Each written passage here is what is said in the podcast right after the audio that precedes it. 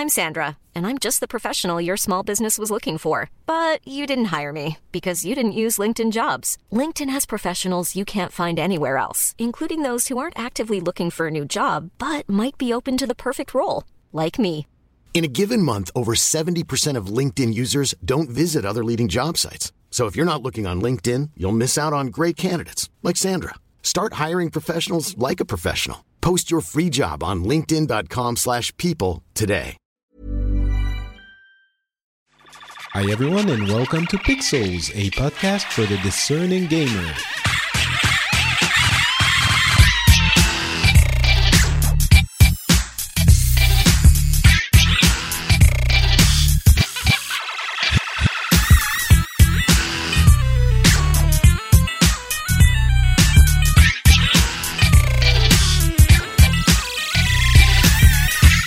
Well, hello everyone, and welcome back to Pixels, the show where we talk about video games. We do a panorama of what's been happening in the past couple of weeks. Usually, we took last episode off because it was basically the holidays and we were having fun with our families and didn't want to spend all this time working, recording shows, but we're back and we're going to be doing a special episode today. Um, we're going to be talking about VR and Oculus and uh, Activision buying MLG and all of this, uh, but we're also going to be doing a little bit of a panorama of 2016 and what we're looking forward to the most in that uh, coming year, as well as what we enjoyed the most in 2015. It's one of those end of year, beginning of year show. So I hope you'll enjoy that. And uh, I'm Patrick Beja. I didn't mention this at the beginning of the show. And in order to help me make sense of the past year and the coming year, I have the person that it seems I can't get away from in podcasting these days, Garrett Weinzierl. How are you doing? I'm doing good, Patrick, because as uh, as you said, I have chased you down, and you cannot escape. well, it was so Overwatchers uh, last week, then yep. the Instance last week, and now Pixels. Yeah, man, it's uh, we're we're we're hitting it hard, hitting it fast. Uh, it is the, the French American duo coming at you. I, am going to confess to you uh, something very intimate, Garrett. Oh boy, where's this I, go? I enjoy uh, recording shows with you. Oh, oh, okay. and well, that's, that's as intimate as it gets for a podcaster. So there you go. Apparently, it does. So wow, Patrick, geez, Dude, put a podcast ring on it. Yeah, yeah, exactly. So, uh, well, I mean, you know that that happened when we decided to do uh, Overwatchers together. We we were committed, so now we're expanding on that commitment. It's beautiful, bro. it love. It's a wonderful thing. Yes, bro love um, so yeah, I hope everyone had a wonderful holiday season. But uh, now it's uh, ter- it's time to get back to video games and talking about news and talking about all of this. Honestly, 2015 was a pretty amazing year for video games. I think the um, the, the consensus for everyone is that it was really good. No matter what type of video game you like, you probably had uh, enough to fill your plate for the whole year. And, um, you know, 2016 is looking like it's going to also be a pretty amazing year. So we're going to go over the 2015 part relatively quickly. We don't want to do, um, you know, game of the year or anything like that because really it's so personal these days that it's difficult to, to say this one game was the best game there was in that year. I, it feels like in, in cinema, eh, I'm not saying it, it works better in cinema, but it feels like it's a little bit uh, easier to get a consensus on, all right, this movie is the movie of the year. Uh, Fury Road, by the way, in case you were wondering. um, but in games, it, it, there's really a, a, a very wide uh, uh you know palette of likes and dislikes and types of games. I don't know why it's so different from movies. I guess it isn't. There are you know auteur movies that are hey patrick. As yeah. someone who used to do a movie podcast of which uh, i almost always disagreed with you. Um, I, I, think movies are exactly the same. Uh, it's just uh, it's just we have one uh, award show that we hold to a higher standard over all the others and uh, i feel like the vast majority just seems to have a lot of stock in I yeah, I suppose so. I think so. The way it feels to me, maybe I'm wrong, but the way it feels is that in movies, when you decide for the movie of the year, usually people will say, "Well, that's not the one I would have chosen, but I kind of can see it." uh, in in in games, you'll always you're always going to have a, a, game that is chosen. Or I guess most people chose uh, The Witcher Three, and and most people were saying, yeah, that that works. It's it's deserving. So yeah, yeah. No, that, I mean, you can have it. Obviously, not everyone's going to agree, but I feel like for the most part, we have similar. Uh, similar reactions in the gaming sphere. I, I certainly had that because it was like Witcher Three. Yeah, well, I can't argue with that. It was a really good game. Mm. Uh, I did. I still haven't beaten it because it's massive. um, which is yeah, which is a good quality for these kinds of games. But uh, yeah, all right. Well, you know what? Anyway, we're not going to be doing the game of the year. Uh, we're just going to be mentioning a few of our favorite games uh, from the past year, and um, I'm going to start. I selected three of them with a special mention. Um, th- do you have more than one? Yeah, I mean, if I uh, if I just if we immediately just say uh, Witcher three was awesome, so we're not going to mention it anymore. Yeah, I have about three with a special mention as well. Oh, cool. All right. What coordination? So the first one uh, for me is Batman Arkham Knight, which is, uh, I was a little bit wary of the, this uh, episode because uh, I knew it was Rocksteady, but I wasn't sure they would manage to keep the magic going after two wonderful episodes. But Arkham Knight really did it for me. The, the script is not, you know, the story is not the best it's ever been, but the game is really engaging. I enjoyed, uh, all of the Batmobile missions, including the tank ones, which uh, apparently most people dislike. Um, and I really went for everything there is to do in the game, which is I don't think I've ever done in an open world ish game uh, like this one. The only things I haven't done are, are the stupid Riddler trophies. I didn't go for those. um, but that's the only thing. Everything else I have completed. So Batman Arkham Knight, definitely one of my favorite games for pa- the, the last year. Nice. I haven't uh, I haven't played it yet. I'm uh, I'm waiting for waiting for a sale. Then I'm going to pick it up because I've enjoyed uh, every Batman game so far. Even the uh, the one everyone seemed to hate. I forget what it was called. Origins, the the one that yeah, Rocksteady didn't do. I even, I even like Darkham Oranges. I, Origins. I don't know. Darkman Oranges. I yes, think. There you go. Arkham Arkham Origins. Uh, I even enjoyed that. Um, all right. So what's your your first? Uh, oh, should we should we do one person after the other? Yeah, let's do that. Sure. Um, so the second one, I think it will come to uh, as not a surprise uh, for anyone that's listened to the show for a few months.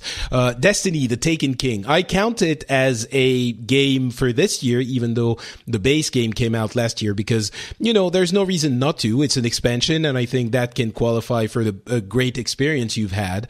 Um, and the Taken King, you know, I was obsessed with it for, I guess, two months. I was playing it every day. It was an amazing, I already liked Destiny. Um, and it, it, it was kind of like back when it was just Destiny, vanilla Destiny. I, I liked it apologetically. I was like, yes, I know it's broken, but I really like this and that aspect of it. And the gameplay is tight and all of this. But for The Taken King, it is completely unapologetic. It is a, an amazing game. You know, when you get to that level, uh, even before that, they fixed a lot of things. It is engaging. It is fun. It is long lasting.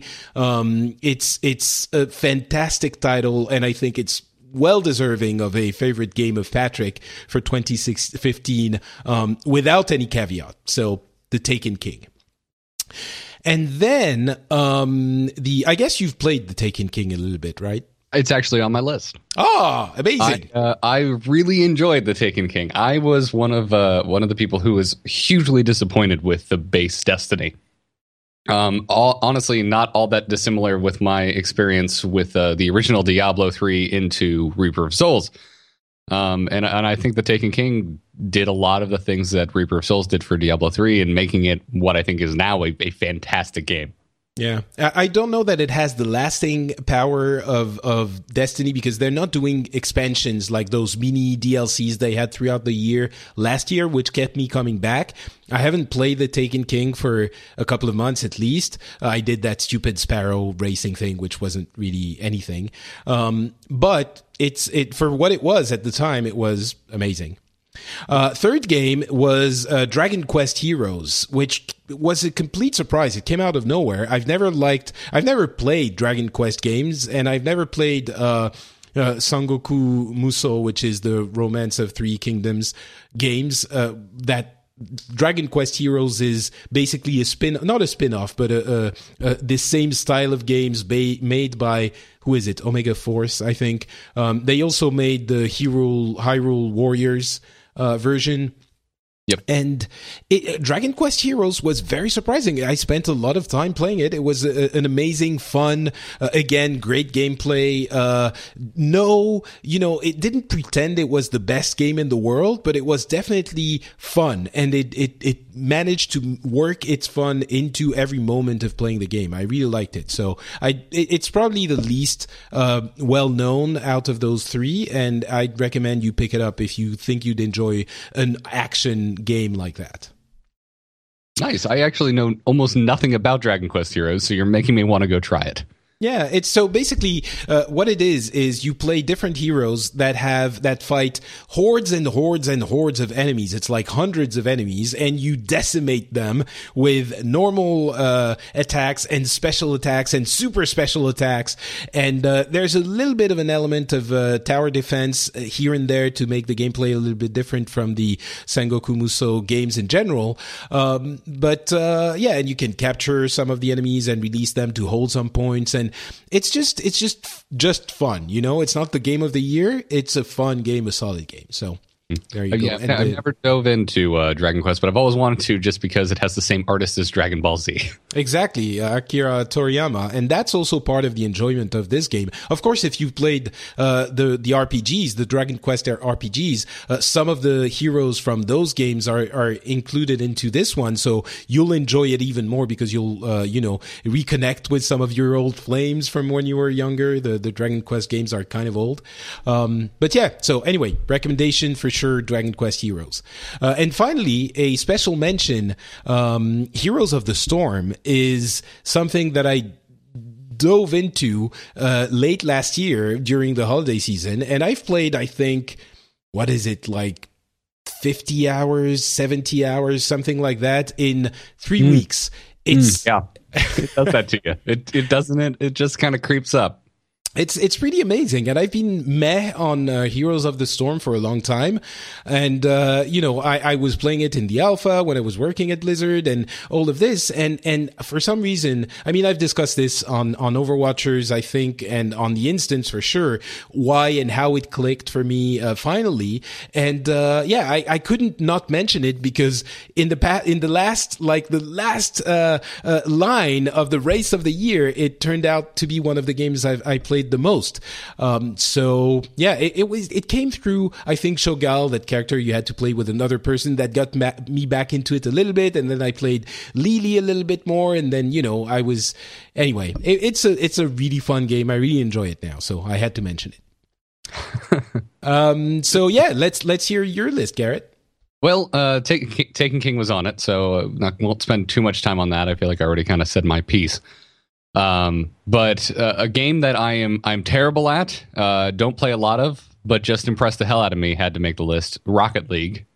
Mm, Um, Yeah. Just s- s- uh, hilariously, uh, seemingly came out of nowhere, even though it is a sequel. yeah, it's kind of a. It's not really a sequel, but it's uh, it's the the same developer and the same uh, uh, idea as how's it called? Like rocket boosted cars playing football is the actual name of the game or something like that. It's ridiculous. Something like that. Yeah, I, I forget. Um, uh, but uh, yeah, I mean that game just it, it, it went. It seemingly came out of nowhere, became a hugely popular esport. Still is. I mean, they got picked up by ESL so quickly. Um, and it, it's just so such stupid fun. It's such an absurd concept that if like if, like if I'm at Thanksgiving and I try to explain it to my dad, he just looks at me with his head tilted sideways and continues to not understand me. But, but then when you, you get in and you try it, even if you're terrible at it, as long as you're playing with other people who are also terrible, it's a super fun game. it's really amazing. I have to say, it is really surprising that this ridiculous concept can make you like. First time I played it, my my wife had to. I usually I stay quiet because she's she'll be working uh, next to me or something like that, and I, I I usually stay quiet. When I was playing this game, I couldn't stop yelling. I was like. Yeah, go ahead. Yeah, just, uh, no! Oh my God, I didn't make the goal. Oh my God, come on, get back in. It's like, uh, you know, it was amazing. It has that effect on you. Like Yeah. I don't know what it is. Uh, as someone who was really never into sports, I'm assuming that's what that feels like. I think so. so you got it for the with the PlayStation Plus promotion in August, was it? Or no, actually, I, I just heard everyone talking about it and went and bought it on Steam. Okay, yeah. So it, yeah, it, I think that was an example of the amazing, well-timed promotion with uh, PlayStation Plus. I, am sure it would not have gotten the kind of attention it did if it hadn't been given away for "quote unquote" free uh, at that point on PlayStation. But, right, um, that's exactly what got everyone talking about it because that's when I bought it. At, at, the time, I had let my uh, my PlayStation Plus subscription lapse, so I was like, "Well, all my all my uh, Heroes of the Storm buddies are playing it on PC anyway, so let's join." Um, so I just had a such a good time with that game. Not playing it that much right now, at, at, you know, at this point, because well, if you do a bunch of shows about specific games, you end up having to invest a lot of time into those games. But mm. really, like Rocket League, I would be remiss if I didn't have it on my list. Um, For sure. Yeah, probably. All right. So yeah. Probably, if I had a game of the year, this would probably be it, and everyone's going to groan because it made so many other game of the year lists. But uh, Metal Gear Solid Five definitely made it on my list. Um, if for no other reason than I have never in my life given a crap about Metal Gear. Uh, and I I was just floored by this game. I loved it to pieces. So it's, uh, yeah, it's I it didn't work for me, but I completely understand that it is you know that kind of amazing amazing game. So yeah, I just I, I liked I liked how methodical it was. I liked scouting a base and then executing on the really bad plan I had in my head, but somehow Uh, just I, I, I that I think that just that core gameplay loop is what hooked me. Last year, uh, it would have been um, what was Lord of the Shadow of Mordor. Oh yeah, yeah, yeah. Had a very similar thing like mark my enemies, move in all stealth like, and take them all out. And this year it was definitely Metal Gear Solid, and, and I think part of it was is my expectations that I just wasn't going to like it because I've always looked at Metal Gear Solid from afar. I've watched, you know, back in college, watched my roommates play through them, and I'm just sitting there shaking my head like, why is everyone losing their mind over this? This is the stupidest thing I've ever seen. well, Metal Gear Solid 5 is a very different game from what it was, you know, back when you were in college, the, the previous yes. episodes for sure. But uh, yeah, I, I, am uh, I am aware of that, but uh, I don't know. It's just a it's a really tight game, and and I've I've talked about on my my solo show. Uh, uh, about you know my mixed feelings of, of of some of the more like social discussions to be had around that game, particularly around their portrayal of women. But well, uh, yeah, quiet is ridiculous. Quiet it, is just it, yeah, it is absurd. Yeah, and absurd. and I had the same discussion there. It's like, listen, I like hot girls. I've got no problem with it. But when it's the only girl, it just sticks out like a sore thumb. Like yeah, that that was uh, silly. But I mean, I I don't think many people actively disagreed that it was silly. So right, right, right. So so overall, just had a had a fantastic time with that game, and I actually like it. One of the few games that I want to go back to and complete side objectives I may have missed. It, it just it, it had a special sauce that just totally hooked me. Understandable. Uh, yeah. All right. What's the next one? Well, my special mention uh, is. oh wait, pro- is that three already? Yeah, because we, we kind of just moved past the Taken King. Because oh, so the Taken King. Oh, MGS and Rocket League. Right, right, yeah, right. Rocket Sorry, League, Taken King, Metal Gear Solid. Makes sense. Yeah. So my special mention uh, is Super Mario Maker. Oh. And it's my special mention mostly because I really haven't had a chance to play it to its fullest to really wrap my head around it because I don't own a Wii U.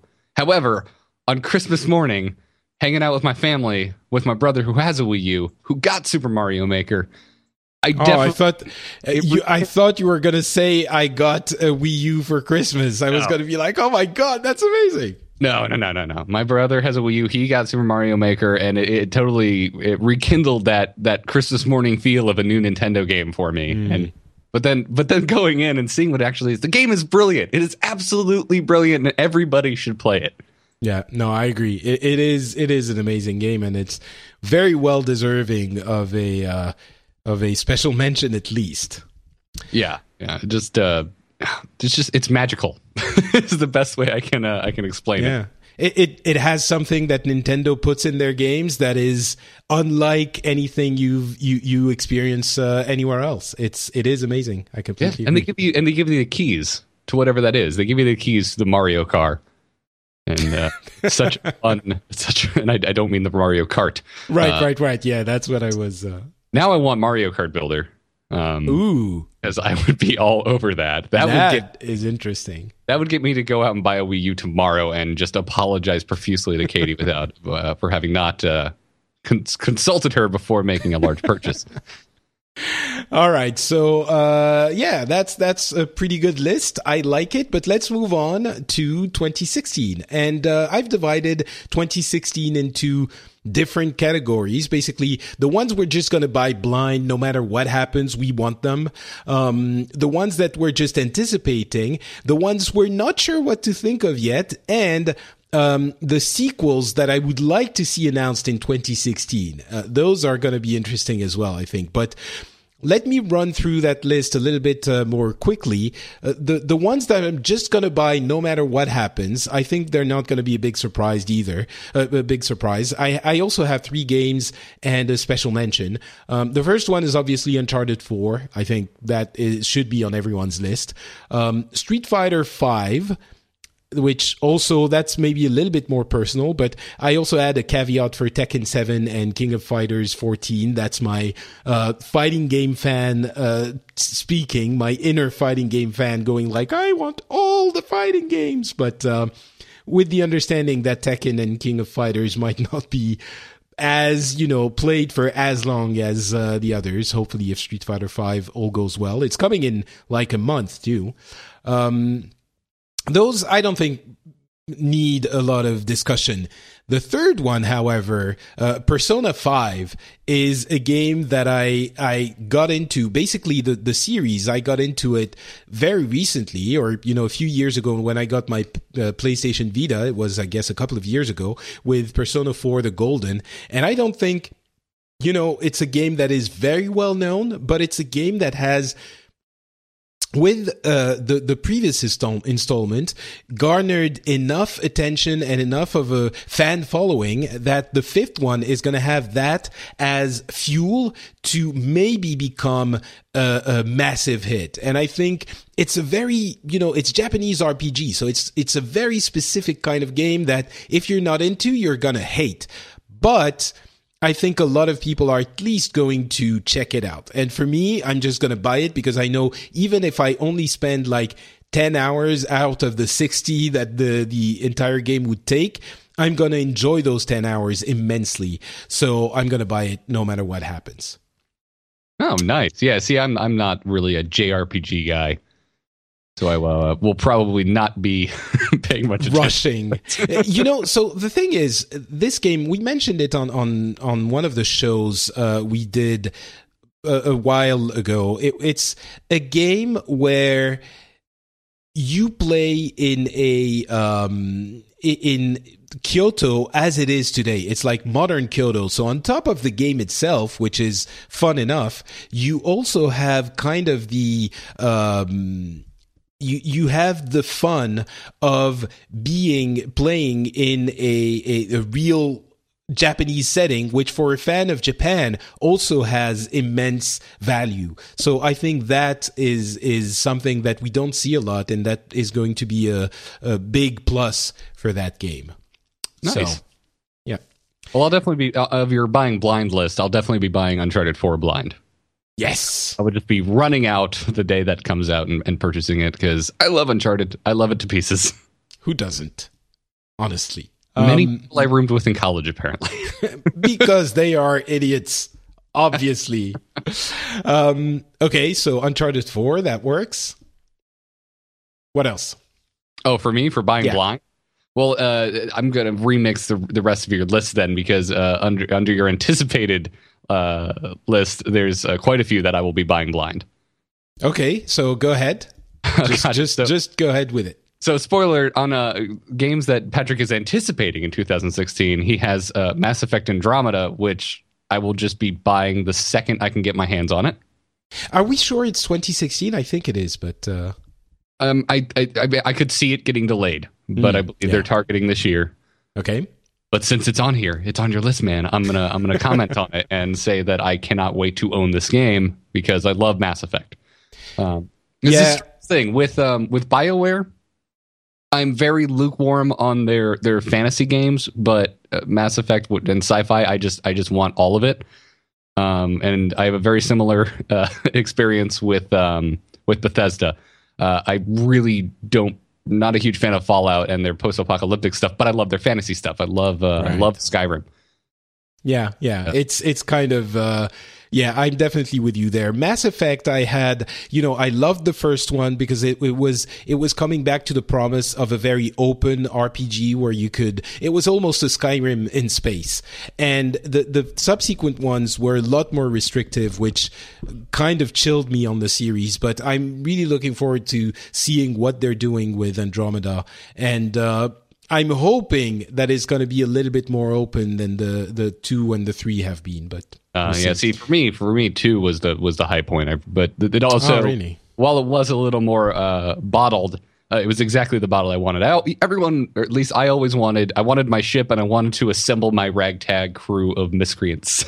yeah, so, I mean, you can I, definitely do that, but it was just, you know, exploring. I think in the second one, it was like you had three planets and you could go to the three of them, but then you couldn't go any further until you had done those three. And then you would progress to the next tier, which was another three planets, which was, you know, it, it felt a little bit different from the first one where you could really do what you wanted. Yeah, I can feel that. I, I guess uh, I guess it just didn't have those terrible Mako missions, so it it, it pulled the wool over my eyes.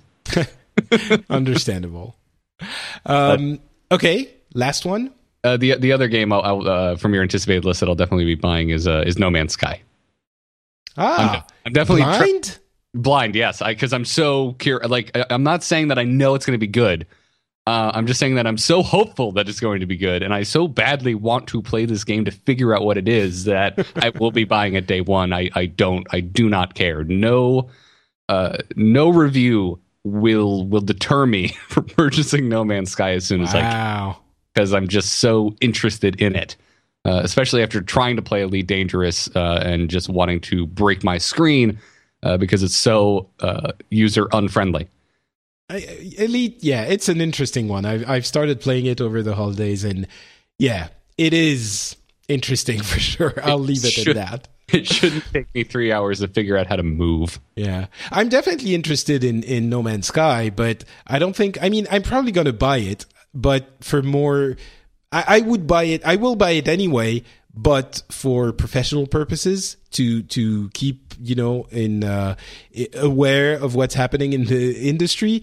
If it was just for personal reasons i would wait for reviews. But here i think yeah it's uh it's it's a must buy. Um and and then for my special mention uh which honestly i would have put it all over everything, basically 2015 and 2016, buying blind everything, it's Overwatch. Uh, which will again not come as a big surprise since you and I do a show together about this game. I don't so, know, Patrick. Um, I really can't believe that you included it in this list. I mean, it's shock but you know, it's a game that uh, uh, in in a French show, uh, I went to to to a French show in French, uh, and I included it as a game of uh, my game of the year of 2015, actually, because it was just. I know it's a beta. I know it's it's not even out. I know not everyone had access to it, but it is probably the game I've spent the most time on. Period in uh, the last year. And I didn't expect it to be that appealing to me. Um, but it just was. And I just, it was fun every time I would launch the game. It's bite sized, so you can just play a couple of missions, a, couple of games, and you're out in 20 minutes. Or you can just go on a, on a gigantic session of, uh, you know, two, three, four, five hours, and you're still going to have fun with every game. I don't, I, I don't understand that uh, uh, how they've managed to do this. So the fact that they've done this with a game that is only a play button and you have no progression system, no nothing.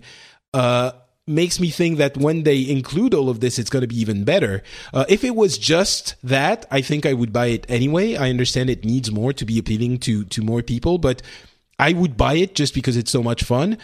But I suspect that with them having more than just that, it's going to be uh, even more of a of a draw for me. So yeah, a, special mention. I can't quite put it in the buying blind, but it's a special mention because it's already kind of it has its place in my heart, and I know I love it.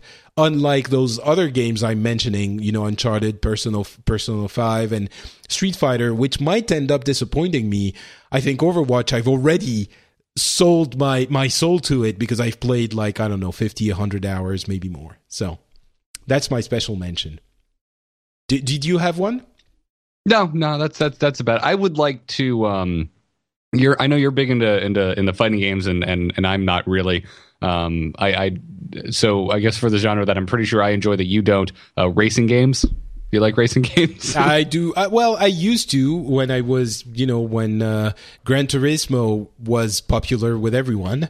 Yeah, uh, I enjoyed Need for Speed back in the day. Uh, Need for Speed Underground when you know it was the the beginnings of uh, Need for Speed. No, no uh, the Fast and the Furious. It was like playing the movie, kind you of might, almost. you might enjoy the most recent Need for Speed then, because I tried me, the beta. It wasn't. It didn't do it for me. Okay, yeah, it felt very undergroundy to me. Mm. Uh, it was, but which I dug. But I, am hoping I, I don't think we're getting it in 2016, but I'm hoping we at least get a release date for Gran Turismo 7. Ah, so it's your special mention. If you if it yeah. comes out, you will buy it yeah. blind. Yeah, yeah. Which I never used to be in racing sims, but Forza has converted me, and now I'm really looking forward to the next Gran Turismo. Is it you're talking about the sports one, right? Gran Turismo, did they call it sports? It's just going to be a sports thing. It's oh, I'm talking about seven, like numbered seven, just Gran Turismo seven. Oh, so not yep. the next one because the next one is just sports, right? It's the one we we that was presented at uh, at E3. Did you not see that?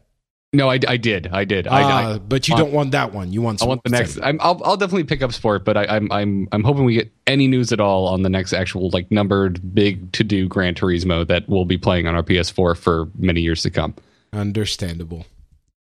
Um, yeah. Okay. So that's your list. Uh, and now let's talk very quickly about the anticipated games for 2016, meaning we're we want them, but uh, at least that that was my list originally. Um, I guess the one you didn't mention, you mentioned uh, Mass Effect, Andromeda, and No Man's Sky, which I'm definitely looking forward to. Uh, but the one that I'm really curious about is uh, For Honor, that uh, you know sword fighting game, where, which is basically a PvP arena battle um, with swords. And it seems like Ubisoft has gotten the gameplay with swords kind of right. Uh, from, we've only seen a few demos and it's not like we know what the game is going to be like exactly, but it looks like it could work. And that is something really original uh, especially with you know 2016 might very well be the year of the hero shooters with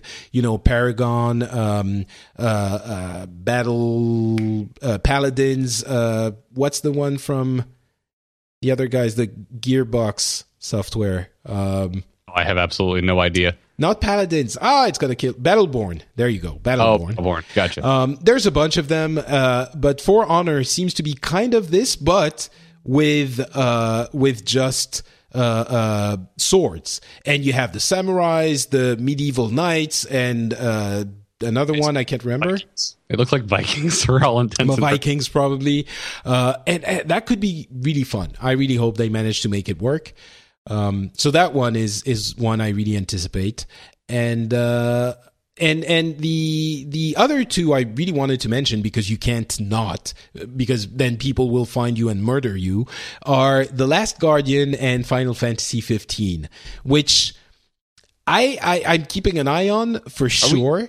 We, um, I mean, are we allowed to uh, mention disparage last, them?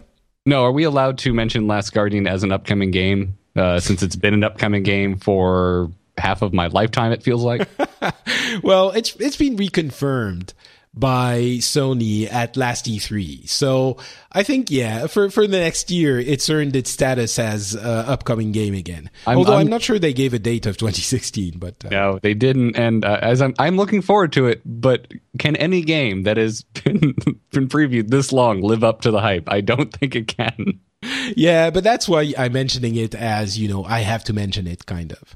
Uh, and Final Fantasy 15, I've been, uh, you know, I I fell off the Final Fantasy wagon uh, a few years ago, and uh, I'm hoping this one is going to get me back on. It's we'll see again. I'm not sure it will work.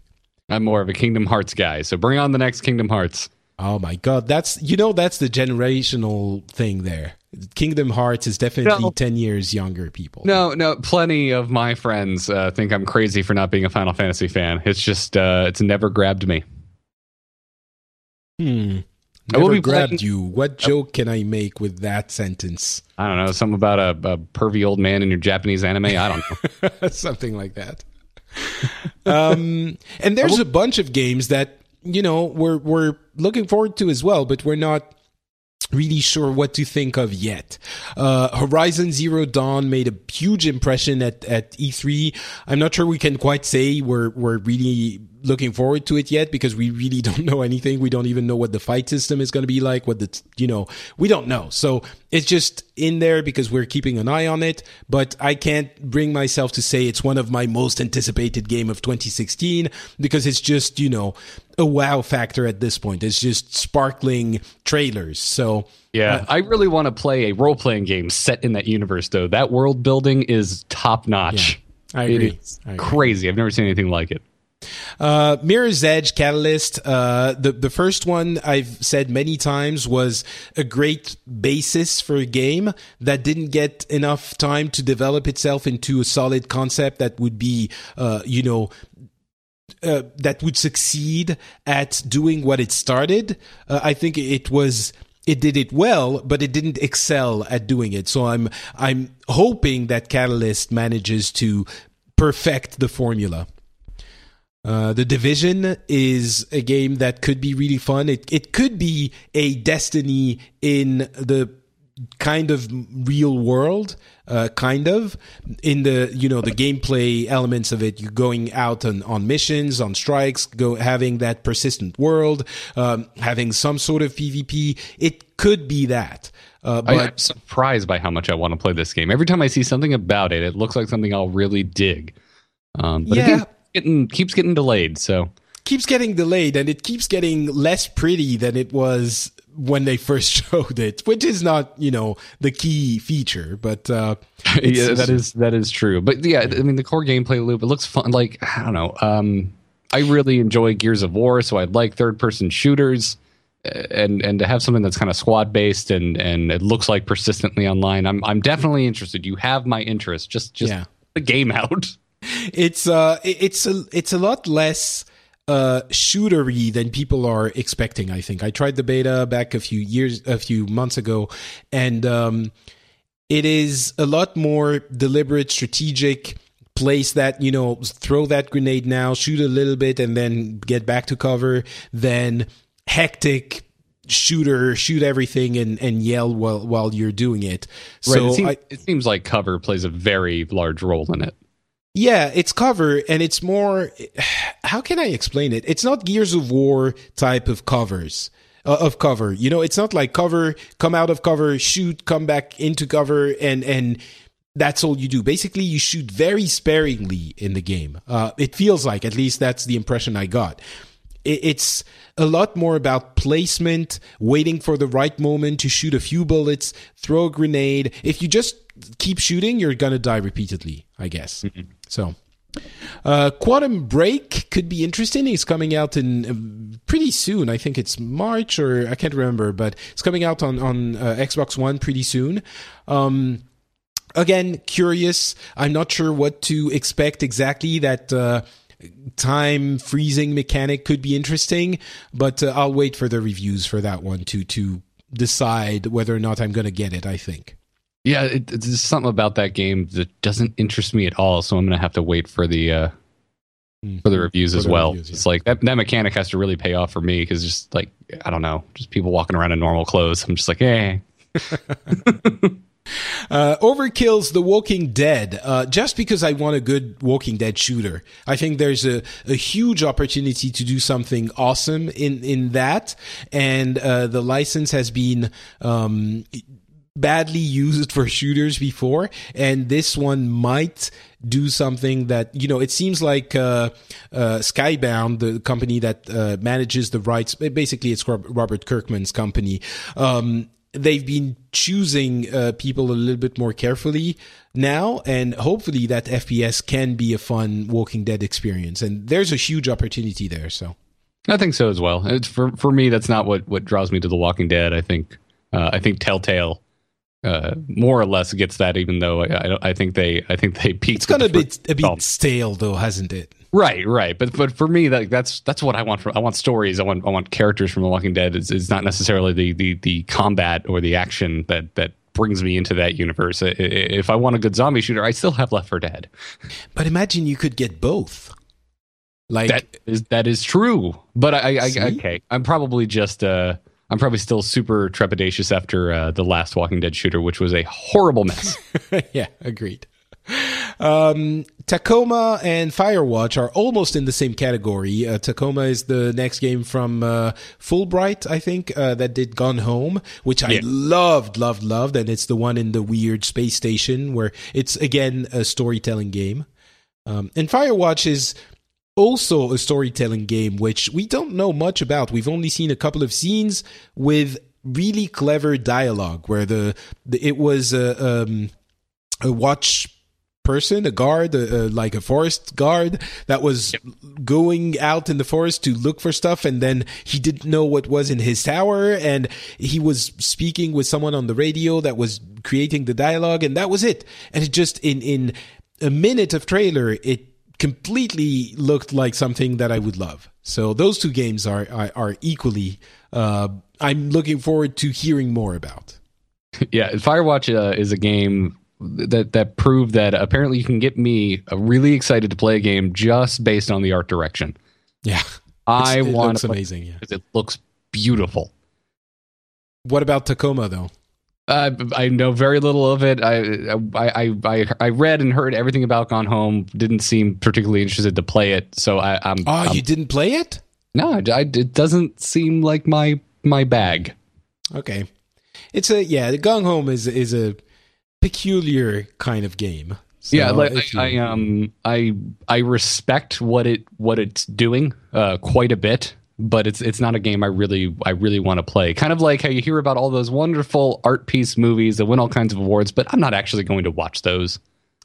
You know, it's interesting that you like uh, Telltale games and you're not interested in Gone Home. If whoa, you, whoa, sir, whoa, whoa! I like I like their first Walking Dead game. oh, okay, all right, all right. That's that's they, I thought they told an amazing Walking Dead story. Um, I think their uh, their game systems, their engine needs to be killed with an axe. and need to make a new damn engine. Uh, their game systems are are janky at best. Uh, so if they don't completely knock it out of the park with story, I don't have an interest in playing their game. Um, but I, I, really loved that first Walking Dead game. I haven't uh, been affected by a, a, game story like that. Um, well, I, well, then Last of Us came out, but uh, those two games, yeah. Fair enough. Fair enough. Um, what else? What else? The oh, Dishonored two, which has been announced, I think is going to be very interesting for sure. Uh, and then uh, the Nintendo mobile games, I think we have to mention them, but just we don't know anything about them, so we can just say we hope they're going to be good. Yeah, that's that's a huge like wait and see for me. It's like, yeah, I guess they're doing that. Yeah, exactly. Let's move on to the conversation. and then uh, Zelda Wii U, which might end up being Zelda NX, which I'm very, you know, I'm not sure how much I'm going to put, how much weight I'm going to put behind Zelda U, just because we really haven't seen anything about it. Anything. We've just seen, uh, I was going to say Zelda on a horse, uh, uh, Link, Link on, a on a horse running around in the forest and shooting laser arrows at some at a monster. That's it. That's but all of I course. Uh, and this is the, yeah. the fanboy is coming to bat for Zelda here. Uh, I don't care if it is the next proper Zelda installment. I will be there with bells on. Yeah, I, I understand and I agree. It's just you know trying to be a little bit professional about this, but right, yeah. right. I, I know, I know. I can meter that opinion. I mean that this is the exact reason I do not own a Wii U yet because for for me, uh, uh a Nintendo console is just a Zelda box. if you don't have Zelda on it, Uh, then yes, what's the point? Don't get me wrong, guys. I love Mario Kart. I love Super Smash Brothers more than anything. Um, Super Mario Maker is amazing, and I really want to play Splatoon. But at the end of the day, I just want a new Zelda experience. Fair enough. Uh, that's that is understandable. Um, and yeah, the the sequels. That's another one that I'm really looking forward to. Uh, the sequels I would like to see announced in 2016. That is uh something that is completely wishful thinking, but we'll see what happens. Um, Titanfall 2, I really loved the concept of Titanfall, and it was certainly not as successful as you know it could have been or as people hoped it would be. Um, but the idea of Titanfall. It, it, it's funny in, in retrospect, right? Because going into that, everyone was like, guys, this is the modern warfare developer. This is going to be amazing. And and uh, I'm, I'm with you. I really enjoyed it. Um, i enjoyed titanfall quite a bit. Definitely didn't hook me like modern warfare 2 did uh, at the time but um, I, I, would love to see uh, an iteration on titanfall to see it hopefully shined up and made better. Yeah it's there is an opportunity and and yes for sure respawn which is uh you know the old uh modern warfare guys, uh, they they know these types of games. And again it's kind of like almost like uh, mirror's edge. There is a kernel of an awesome game in there that wasn't developed to its full potential. And i'm hoping that titanfall 2 does that. I hope we, we get all of those games announced at e3 um, shadow of mordor 2 yes. Holy poop on. just want it. I want it so bad. I can taste it yeah, it's um, you know, Shadow of Mordor was a game I didn't get into very quickly, but when I did, it it was an amazing experience. And that the end of that game, it's like, oh my god, I want to see what happens next. Do you remember the the, the very end? Vaguely. Okay, it's okay. I'm not going to spoil it, but it, it, it was fun. It was definitely fun. Um, I, uh, yeah. to, to, to dive back into like my kind of art direction slash art nerd uh, perspective on things. Um, I, I, I loved Shadow Mordor so much. It was probably my favorite game of last year. Um, but at the same time, I, I wanna I wanna see them come back to to the world of to- Tolkien because uh, it was surprisingly ugly. Shadow of Mordor. It seemed oh, like you think so. It, not not that it was a bad looking game. Okay. It was that uh, the the now locales, the the locales that they chose to show you in Middle Earth were the ah. ugliest places in Middle Earth you could have possibly gone. It's like they they they tried as hard as they could uh, to take a beautiful world and only and only display it in, in its in its worst light. Um, because, uh, dude, I want to go see elven cities and I want to see massive waterfalls and giant monolithic mountains. Um, and instead, I was just running around in like flat mud pits for the whole game. well, maybe you know. I, I think the success of that game was a surprise uh, to Warner, and they might put a little bit more power behind the sequel, and it could be a, a bigger success. Um, so yeah, I'm I'm really looking forward to that. It's it came out in what 2013, uh, Shadow of Mordor. No, so it, might be time for 2014 release. 2014? Oh, maybe it maybe it was. Uh, fairly certain that was a shadow. It was a 2014 release. I'm I'm totally right, right. silently Wikipedia it right now. Yeah, yeah, it is. It is uh, September 30th, 2014. You're right. Oh yeah, so, yeah. Yeah, that it is kicked off the gaming season in two, two, 2014. Yeah, that's true. So okay, okay, uh, it, it, we might not see it, but you know, one can hope. It's uh, two years since, uh, not even two years, but a release two years since the previous game. Could happen. Could happen. Yeah. Um, Red Dead Redemption 2. Oh my god. Every year I ask for this and I don't get it. Um, uh, I just I just have to I have to stop the show again, Patrick. I'm sorry, but uh, but Red Dead Redemption uh, might be my my single favorite game of the previous generation. It is for a lot of people. Yeah, like and and as I, it's one of those things where I where I start to get very aggro about it in conversations. Like if we get uh, stuck into a, a bar discussion, um, I I just I get very aggro because I Grand Theft Auto is such a, a cultural touchstone of, of, of gaming, for better or for worse, right? Uh, when a new one comes out, everyone loses their mind. Uh, all of a sudden, all Fox News can talk about is how it's killing your children.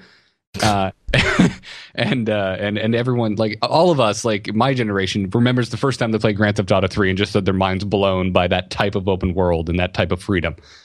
However, I just think Red Dead Redemption is objectively the best thing Rockstar has ever done, and I just want more of it. I, you know, I think a lot of people would agree. Um, Red Dead Redemption was one of those experiences where it just made me almost stop breathing. You know, I was walking, I was on my horse, walking around on a hillside, looking at the sun going down. And I just, you know, I, I, I was marveling at a game, not just because it was beautiful graphically, but it was just creating that atmosphere, that mood that was conducive to me feeling like I was there. And yes, it was a skinned Grand Theft Auto if you want to just bring it down, break it down into pieces, which is not a knock on the game because that's already something amazing.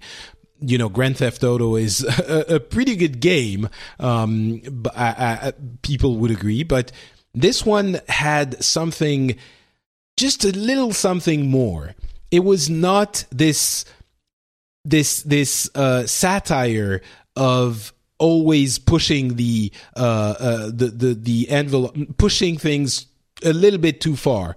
This was a, a, coherent world that made sense, and that was a, a, you were traveling somewhere else. I don't know how to describe it really, but uh, yeah, Red Dead Redemption was pretty amazing. It, it, it took yeah I mean it took something that already existed like you said and and and I feel like where Grand Theft Auto makes something that is great and is really fun um, but it's also it's also satirical and and and and like you said taking things too far but but with Red Dead Redemption they got to take what they do best and they got to build something that was I think beautiful mm. like like I don't use that term a lot in games um, but but Red Dead was just I don't know it was just it was just gorgeous it made me love westerns like I never really got westerns until I played this game. Uh, now I love them pieces, and I've had a lot of them.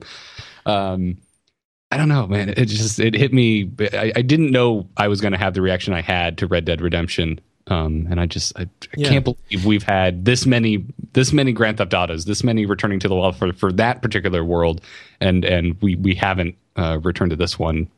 In well, came out in 2011. Where's my next one?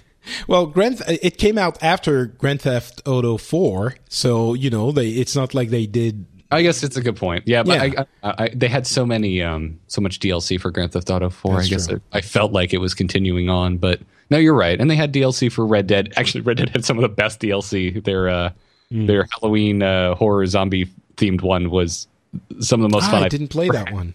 Oh, find a way. I don't. Obviously, you have to break out a 360 or something because there's still yeah. not a PC version of this. I have my my PlayStation 3 somewhere, but okay. um, but also it was you know it was a, a semi sequel from Red Dead Revolver, which they took over from I can't even remember whom. Um, so it was even weirder that it was this good because Red Dead Revolver was good, but it wasn't you know, and it was a complete breakaway. But uh, anyway, I think the world is ready for Red Dead Redemption 2. Yep, I want it. Um, the Last of Us 2, that is absolute wishful thinking. Uh, I don't think we're going to get anything from Naughty Dog in this uh, year. They, they're coming out with Uncharted 4, and it's going to be a while, and maybe 2017 when they announce their next game. But um, The Last of Us, man, it was story. I understand the game had issues in gameplay, and I completely agree, but I enjoyed those, but even beyond that, the storytelling was so amazing, so incredible. I mean, that game is I've done it completely a couple of times, once on PS3 and once on PS4, and it's such a beautiful, amazing game. I could see myself doing it again, you know, at regularly and and still enjoying it as much as I have it the first time. So yeah, Last of Us is uh, is the only reason that I say Red Dead Redemption might be my favorite game of the last generation because oh. Last of Us came in at the tail end uh, and and completely completely shattered my worldview of what a video game story could be. so, do you think we're going to see the second one announced at the E3, or is that really I'm, not. I'm, I'm hopeful. I, I, however, I think if we get anything, it'll probably be such a pathetic teaser that all it will do is make me mad. Because um, I mean, Naughty Dog, Yeah. their games are uh, are are polished to perfection. Uh, it takes a long time to build something, so I'd be surprised if they had much to show. Yeah, and they're they're probably not gonna. Uh, uh, you, you're right. They might say, you know, The Last of Us coming 2017, and And even that, even that, I would be excited about. I'm like, wait, it's only a year away. On. which which is uh, which will end up being three years away. You know, so Right, exactly, because it'll get Because delayed to it will get- 2018, and then uh, like first quarter 2018 we'll be like, "Ah, sorry guys, we're just gonna have to push this to September. Everyone's, oh, but whatever, whatever. Take as long as you like. I just want to know it's coming. I want to return to that world. because it's it, that's a big question. Can we do we even need a sequel for The Last of Us or you know another game in that universe? I say yes because it's too bad to leave these characters and this world that we've loved, uh, that we've that that have been built and that we have loved to never use them again. It would be such a waste. Um, yeah, there's but- part of. I definitely want to return to the world. There's part of me that uh, does not want to return to those specific characters. Hmm. I Yeah. love those characters. Uh, they, they, I don't think I have an impression in my mind of, of um, many other video game characters to that point. Um, but I just I loved the whole story. I loved the I loved the ending. I loved where it ended, and I'm totally fine if if that if is- that's it. That's where Joel and Ellie end up. If that's how it ends, great. Again, gave me a great Western ending. Good on you, Naughty Dog. Have you have you played the the expansion? Um, yes, it was, uh, it was it was fantastic. Yeah. Oh my god, I want to go and play it again. I Yeah, might I- play it I- after this. I do too. I still I never picked it up for PS4, uh, so I, I might Well, need that's to do. yeah, that's an, an occasion of, of doing it. Um, yeah, yeah. The, that was the um. I, I've, I think I've told the story on other games or other shows. That was the, the really the first game. K- Katie and I have done this before, but never to this extent.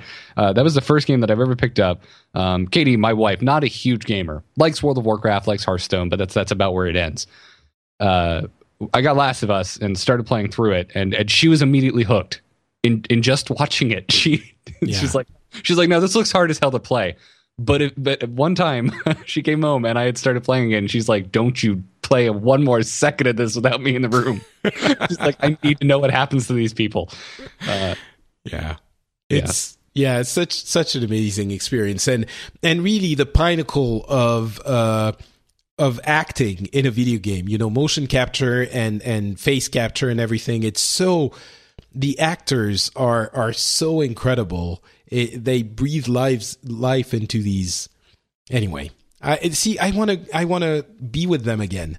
I want to be with these characters again. So yeah, I, I could we, we could spend two hours just talking about why we love Last of Us. Yeah, yeah. Uh, got it. Put Troy Baker on the map. For sure, yeah. he, he, went- he went. I realized he was working before this, but I mean, he went from a relative unknown in the world of voice actors uh, to to being just a household name in in, in terms of gamers. You know, he voiced uh, the main character in Shadow of Mordor too. I do, I do. He's at this point. It, it, it's, Yeah, he voices everyone between him and Nolan North. It's basically yeah. yeah. you flip a coin. Which one is it? Nolan North.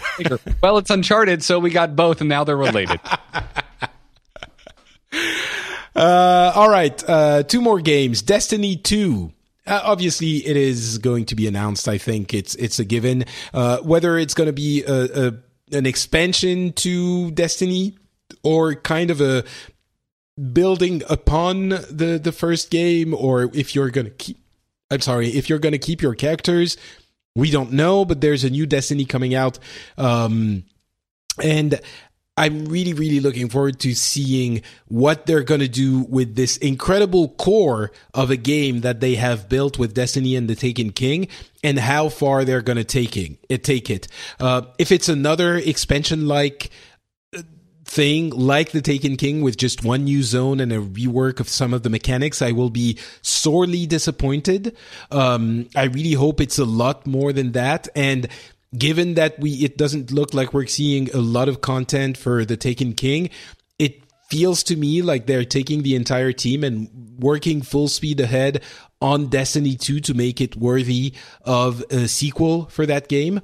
But um, we'll see. I, I'm really excited to hear what they're doing with this. Yeah, I, I, I want uh, double the amount of planets or zones. I would be fine with more zones on the same planet. Yeah. Um, hey guys, you know how beautiful and varied Earth is? Well, here's a, a again a rusty pit. That's, that's the only place you get to you get to enter. That I don't know if you guys are noticing a theme here with me, but I really like art direction and storytelling and world building. And when And you, you fa- dislike rusty pits. I just like I'm fine with rusty pits, but it better not be the only damn thing. Fair enough. well, in, in Destiny, it wasn't. You had, It, you know, it wasn't, but it's like it's it like since it exists, the game is revolves around our actual solar system that has been terraformed.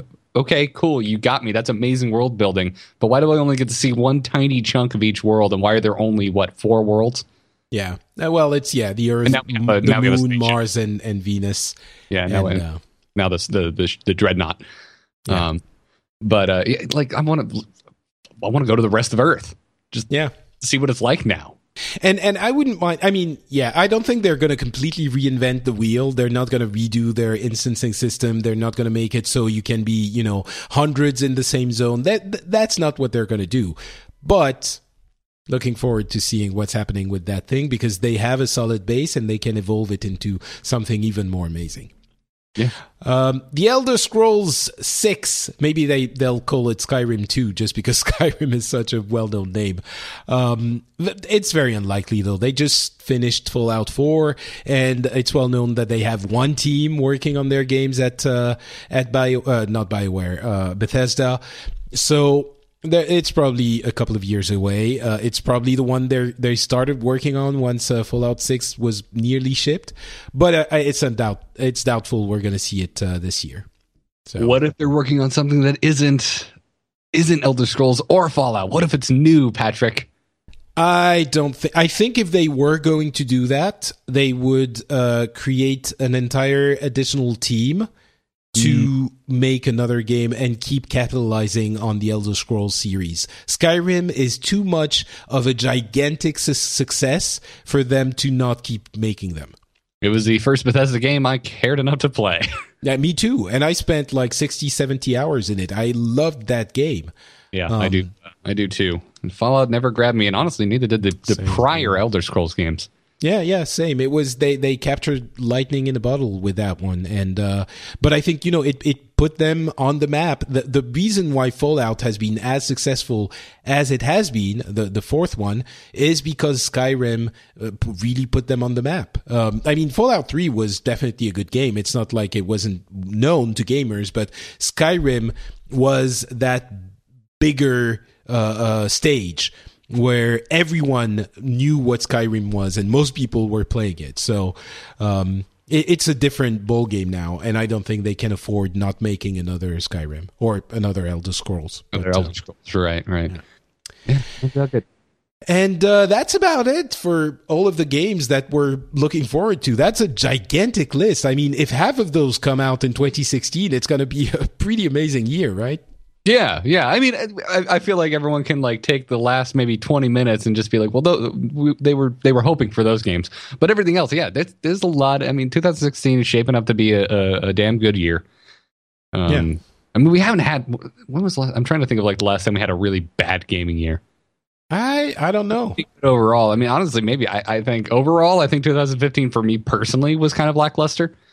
Um, but it, it was still fine. We still got plenty of good games. Yeah, and yeah, and and the thing is, if it was lackluster, it might be because some of the games we were hoping to get in 2015 were delayed to 2016. So Yeah. we're gonna get them in 2016. Woohoo! Not to mention, there's plenty I haven't played that I was really looking forward. I haven't played Batman yet. I haven't played Tomb Raider yet. Oh well, Uh. there you go. Tomb Raider was a little bit of a letdown. Maybe I could have put it in my. Uh, I, I, I it didn't grab me. Um, What did, wh- how did you react to the original? Oh, I loved it. I bought my Okay. Xbox One in order to play Tomb Raider, uh, Rise of the Tomb Raider, because I loved the first one so much. All right, see, and I thought you were going to say maybe you were lukewarm on the first one too, and I was like, oh, okay, well, maybe what just wasn't your your dig. But if you, oh man, if you'd like it now, I'm worried. well, so it's it's good. It's it's more of the first one basically, Okay. and it's not that it's it's really good. It's just it's it's not blinding me with with its brilliance. It's or not even that. It's not grabbing me. It's not making me want to play it more than i already have. And maybe you know for for shadow of mordor i first played it a couple of hours and i felt like it was meh. And then i went back to it and and got into it and it clicked and i loved it. And absolutely one of my favorite games of uh you know whatever year it came out. Um 2014. But for Tomb Raider, I've played maybe five hours of it, and it doesn't make me want to go back and play. I'll play it at some point, but I don't know. It's it's a very safe copy, a, a, very safe version of what the first one was. And I was hoping for a little bit more, just like it's basically what I'm talking about for Mirror's Edge uh, or for Shadow of Mordor, even. I loved the first ones, but if the second one is just that, I'm going to be a little bit disappointed. I hope they take the core concept, the core gameplay mechanics, the core ideas they had in those first uh, um, uh, the, those first games and transform them into something even better, you know, build on them. And Tomb Raider, uh, Rise of the Tomb Raider feels like it is just what Tomb Raider was, but a little bit prettier and with tombs to explore, which aren't enough to make this into uh, a, a, a brilliant game.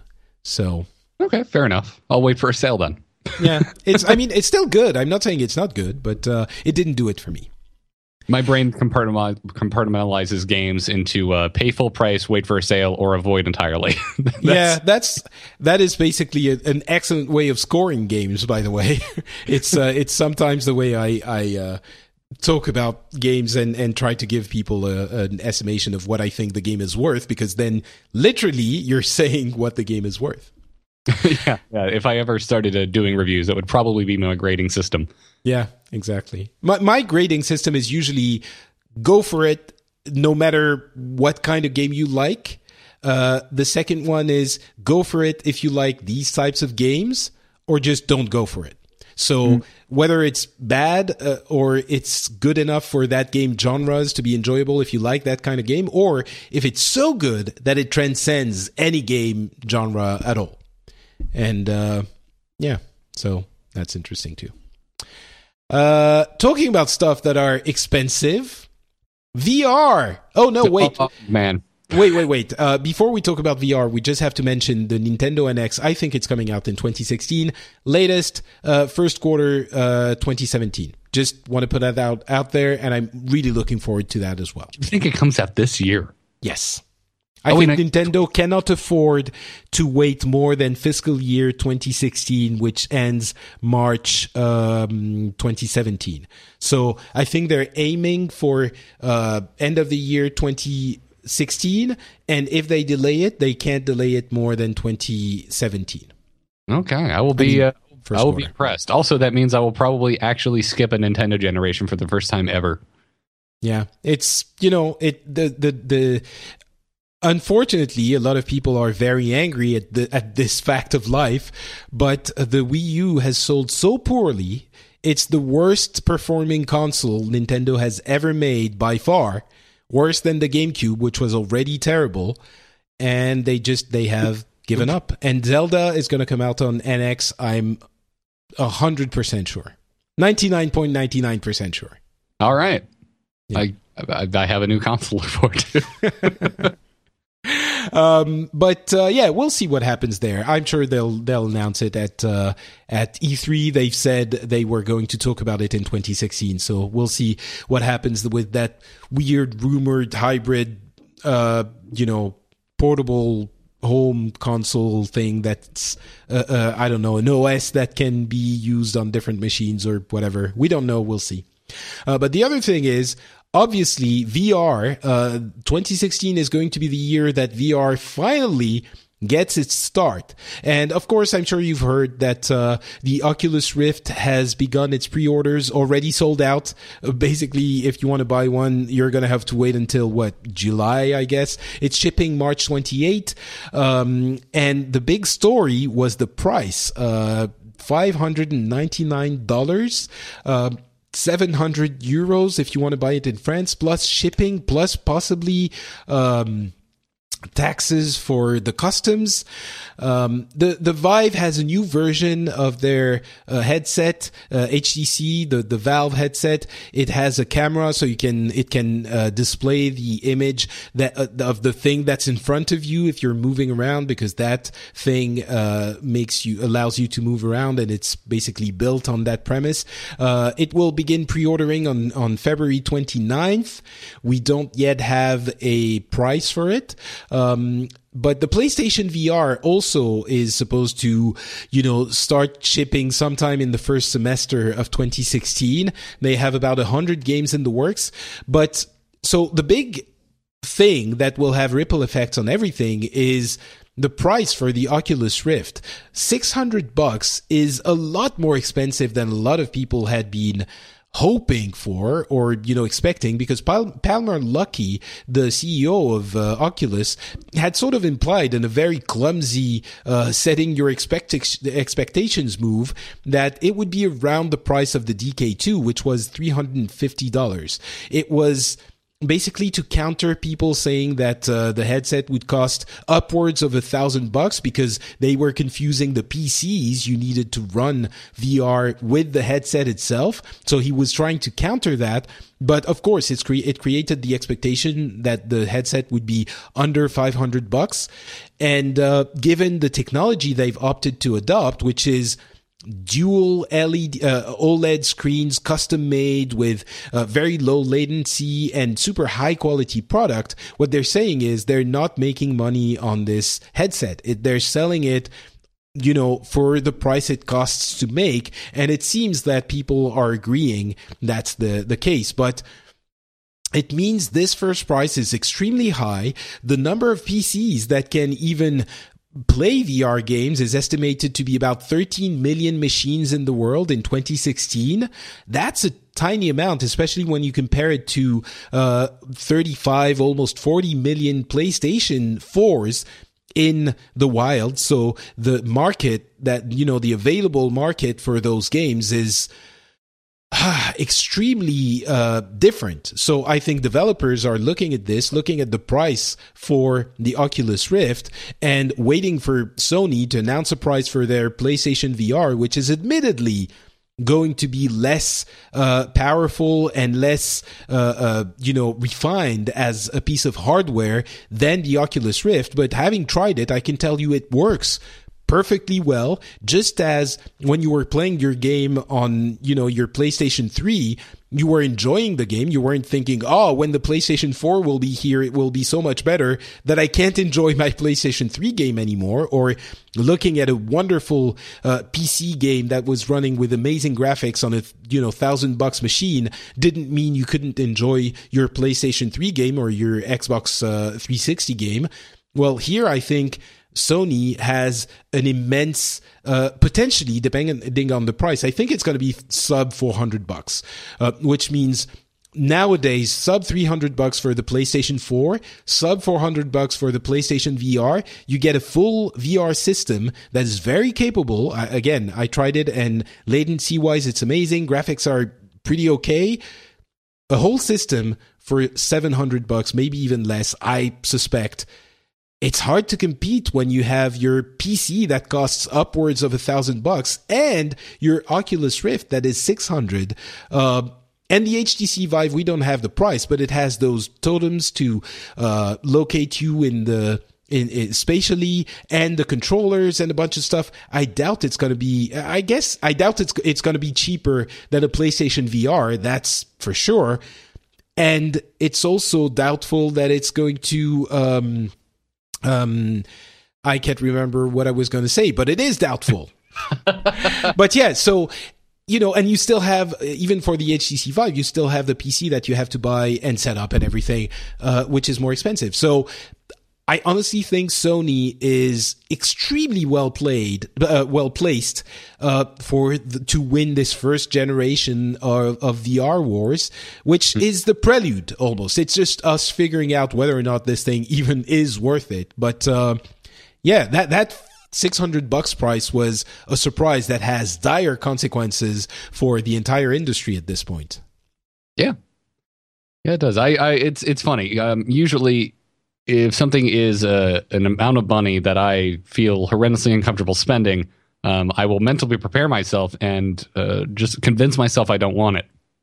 Unfortunately, that's not happening with VR. I really want an Oculus Rift. I really want to try this thing out um, in the worst way.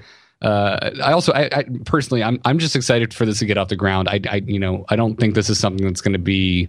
It's you're not going to see people like mowing people down in Best Buy grabbing this thing for Christmas because I don't think there's enough people like you said who can really run it on their on their home rig. So, but uh, I, I just I just want to see the VR ball begin to roll because there are so many questions I have. I want to know. Uh, like it almost seems like you're having a, a mini console race, right? Uh, especially with the differences between them. With the Oculus Rift, you're mostly you're going to be sitting down and playing a game more traditionally. When with the with the Vive, you're going to be be moving around.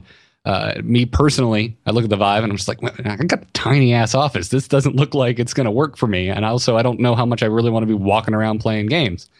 Yeah, um, that's that's a big concern for me for the for the Vive. And in Europe, we also have smaller homes than most people in the US. So, right, right. My and and my office where my computer is is tiny. It is a sardine can.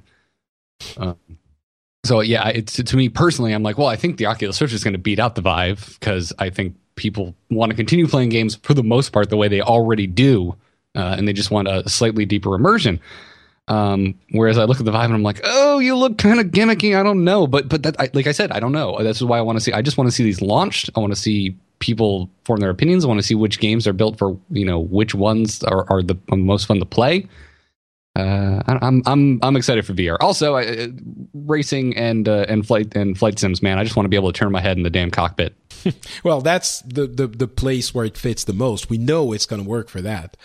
Um, but you're not interested at all in the PlayStation VR? Oh, of course I am. Oh, okay. Because that's, I think a lot of people are going to be in your position thinking, oh my God, I really want to try it, especially when it starts coming out. And if, you know, again, that's a big, big if. If it is interesting, if it is worth uh, your time, let alone your, your money, but if it's worth your time, if it's fun, a lot of people are going to be looking at this and thinking, Oh God, that's six hundred bucks. That's a lot, and that doesn't even include the controllers. By the way, the touch controllers. Uh, they'll be out in um, in the second half of 2016. But they look at this, then they turn around and they see the PlayStation VR, which, by the way, has additional hardware. So it, it is not just the power of the PlayStation 4 powering it. That doesn't mean it's going to become all of a sudden amazing graphics because it certainly isn't going to be as, uh, you know, graphically performant as a PC for sure, but it does allow for the device to be uh, performing well enough that it's going to have good graphics with the latency and the uh, you know the kind of resolution that you require for these uh, devices. But i was i was hoping this was going to be like the olden days of the nintendo 64 expansion pack where i'm going to open up a little slot on my playstation 4 with this thing like the red and black plastic and jam it down into it and all of a sudden my uh, my rogue squadron looks slightly better. Well you know that's interesting you're saying that because a lot of people are actually saying oh oh man, this is like a, an accessory for a console. It never works out because oh, it splits the market. And y- no, this is so not the same thing. This is absolutely different. And you're just applying the thinking, you know, the reasoning that you've had for a, a different situation to this situation because it sort of sounds and looks similar. It's very different. This VR capabilities are a completely different type of of, of uh, market, and it's not like if you choose between you know if you don't go for the PlayStation VR you already have the Xbox One that does more or less the same thing even without the added accessory like it was for the X32 on you know the Mega Drive or the Rumble Pack on on whatever. Here that your choices are if you're interested in VR get a PlayStation VR or get an HTC Vive or get an Oculus Rift. I'm not even going to mention the Galaxy Gear. That's not I mean, Gear, the Galaxy whatever. That's different. But I, I can understand that. I, I, I, can understand that that that concern. because um, we, we have had we have had a similar thing. Uh, think of the, the, the Sega 32X for the Genesis. Um, they were games you just couldn't play if you didn't have that, and it did, in a sense, split the market. And that's going to be the same thing with VR. There will be games that are only built for VR, and you won't be able to play them without these headsets the the difference is that it, you're not looking at will developers develop a game specifically for that thing when it could run on the other uh, device. If you're looking at the PlayStation VR compared to the other VR headsets, it's which uh, so already the question has to become not will the PlayStation VR sell? The question is will VR be a thing? Of course, if it's not a thing, then none of these are going to work right? If it's not a thing, then it doesn't matter that the PlayStation VR is an accessory for PlayStation or a standalone uh, device. It doesn't matter. None of them are going to sell. But if it does work out, if PlayStation, if, if VR is, is a thing that is interesting to gamers and to people in general, then the choice isn't PlayStation or Xbox or, you know, Nintendo NX or PlayStation plus PlayStation VR the only choices you have are Oculus Rift, HTC Vive, or PlayStation VR. And out of those, you have to look at which one is the best position, not just for installed base and price and all of this, but what all of this means is also uh, developers making products for those devices and looking at the installed base and looking at the potential installed base and thinking, you know what? We were developing a game for Oculus Rift but 13 million PCs plus a higher price. I'm thinking we might make sure we our game comes out on PlayStation VR as well if we want to make sure it, it you know we make a little bit of money out of this. And there are obviously people that are going to be developing for PlayStation VR only. I just mean market wise, I'm not saying it's going to win, but it is better positioned and applying the thinking of an accessory to the PlayStation VR makes very little sense for what you're trying to uh, to to judge. Will it work or not? Doesn't depend on whether or not it's an accessory for PlayStation. All of them are accessories for PC or for PlayStation or whatever. Whether it works or not is whether or not VR is interesting. And that's an open question, but it's a different one. Fair enough. Right? I'm uh, interested yeah. in the, the, marketing aspect of it. Um, I want to I want to know if it passes the grandparents test. Like, will a grandparent be able to go in to buy a VR game for their uh, or not a VR game for their child and, and not disappoint their child? yeah, that's that's a good question. There, I mean, is there going to be a sticker on PlayStation 4 games that say VR required? You know, uh, so I'm I'm I'm curious how that's gonna how it's gonna pan out. How many people are gonna buy PlayStation VR headsets that don't have PS4 and think that it's a working console out of the box? I don't think that's gonna that's gonna happen a lot. Oh, really? Really? I yeah, I, I don't think so. Because a lot of uh, a lot of people were confused about the Wii U, thinking it was just an add-on for their Wii. Yeah, that's kind of ridiculous. That was that was nope. very dumbly. Uh, I disagree. No, no, no, it was dumb on Nintendo's part. I can see my grandparents making that same mistake. So no, no, I agree. I, I mean, it was dumb on Nintendo's part, not on the people buying it part. Um, yeah. But I think Sony is going to market this as an entirely different platform. And yes, it does happen to require a PlayStation. But again, say for the Wii, the original Wii, there have never been any console that has sold as much as the PlayStation 4.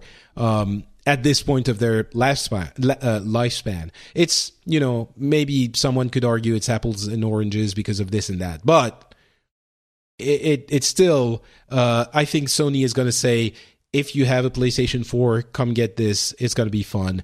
And the, the thing is going to be treated differently, but I don't know. I guess we'll see. Yeah, unless it's insanely expensive, I, I, I foresee myself getting the PlayStation VR first. Mm, yeah, exactly. That's that's where I'm I'm seeing it as well. And waiting getting the because i want to get my vr feet wet and i think the playstation vr might be cheap enough that it's uh, we'll see. Maybe it's not going to be. Maybe i'm i'm mistaken and it's going to be as expensive as the as the oculus rift but i could see myself thousand dollars. Firstborn. Um, but I could see myself buying a PlayStation VR, then waiting for next generation of VR headsets uh, to come uh, to come up, and and then maybe buying one for PC or something else you know, in, in a couple of years. But the first one might be a PlayStation VR. And by the way, all of this and all of this, these discussions and all of this excitement still doesn't mean that VR is going to be uh, achieved in 2016. I still think it's still going to be a year of exploration and a year of trying to figure out what the hell this is and if it has any use in real life beyond the one hour or two hours or two days wow factor and whether it doesn't end up, you know, neglected in your cupboard and you never take it out because it's just too annoying to be uh, doing anything playing or you know going to virtual cinema or whatever visiting mars with that thing on your head beyond the wow factor of the first hour. So we'll see I answer agree. by the end of the year uh yeah so you're in, in agreement Oh yeah, yeah, yeah. Like I said, I'm most excited just to see this ball get rolling. Yeah. For n- nothing else, I just I, want to see this in some consumers' hands and uh, and just see what what starts to you know what starts to succeed, if anything at all. see if one beats out the other, or that all fails miserably. yeah, and, and it might happen. Um, all right, there's a bunch of other news. Uh, Steam had a, an enormous peak of 20 million players uh, playing over New Year's. Uh, Scalebound, which is one of the games I was really hoping to get for Xbox One in 2017, uh, in 2016, has been delayed to 2017, the first of possibly many, but it makes me look at my Xbox One with a little bit of resentment. I'm almost sorry I bought one, given I didn't like Halo 5 and didn't like Tomb Raider and I mean, I, yeah, I didn't uh, uh, love those games, and the fact I that really enjoy, uh, I really enjoyed Halo Five. It almost made my list, but uh, I don't play enough multiplayer. I feel to justify putting it on my list. were you a Halo player before? Yes. That see, that's my thing. I wasn't, and it felt very ten years ago. The gameplay, which is normal, that's what people are expecting. But as someone who didn't get into the previous games, the gameplay uh, you know, it, it, I was expecting something as tight as Destiny because Bungie and Bungie Halo, all of that. I understand 343 now, but, you know, and it, it felt very old school. So didn't do it for me. Um, Rise of the Tomb Raider is uh, coming out on PC on the 28th as well. So that's kind of a, all right. So uh, why did I buy my Xbox One again? so it's because you know I need to have all the machines to speak about them uh, knowingly. Forza. Don't play Forza; it's a good game. yeah, I don't love it either. See, that's I just yeah, it it it wasn't for me. I was a little bit, you know, I got a high at some and at the end of last year. I was like, yes, Xbox One is here, and I'm gonna love it. And it turns out, just me personally, don't get angry at me. Just me, for me, it's not as it's not my console of choice this uh, this generation. So yeah, uh, but yeah, the last thing I think we we can discuss maybe a little bit more more uh, rapidly because we've covered it in basically every show we've done, uh, and everyone has for the past uh, couple of weeks or months is Activision purchasing, uh, buying the Major League Gaming, which sort of gets us into the question of uh, esports in 2016 and whether or not that's going to be the other big trend, the other big thing that might explode. Um, and again, every time I say this, I have to to mention. I understand esports is already big, but I feel there's a chance for it, uh, uh, an opportunity for it to get out of the uh, esports lover loving esports sort of of pen and coming into the gamers in general loving esports and having access to esports and all of this. And I've mentioned a few times, I think access is an issue. It's not clear. It's not easy to access uh, esports game and to enjoy it if you're not already in one game.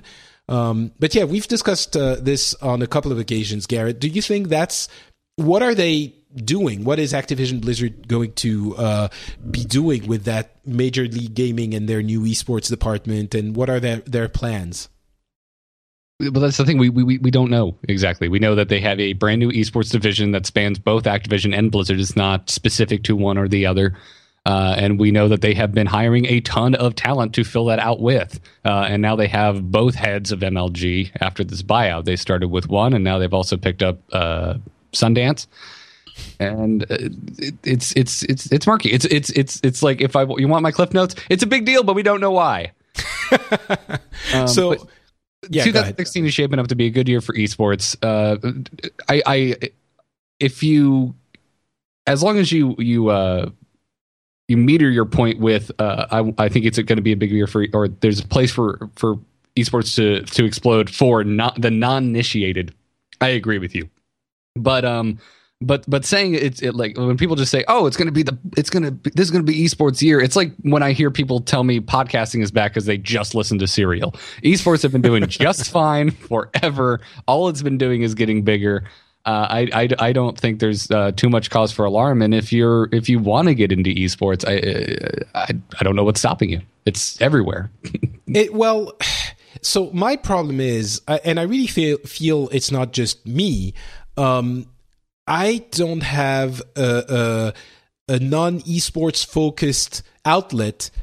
It's not even the right words. Um, it seems to me that it's all very confusing, and there's a space, a room. You know, there's space for some actor to come in and um, give people who are not already esports fanatics.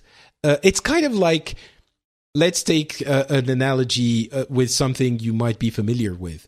Let's look at Hearthstone.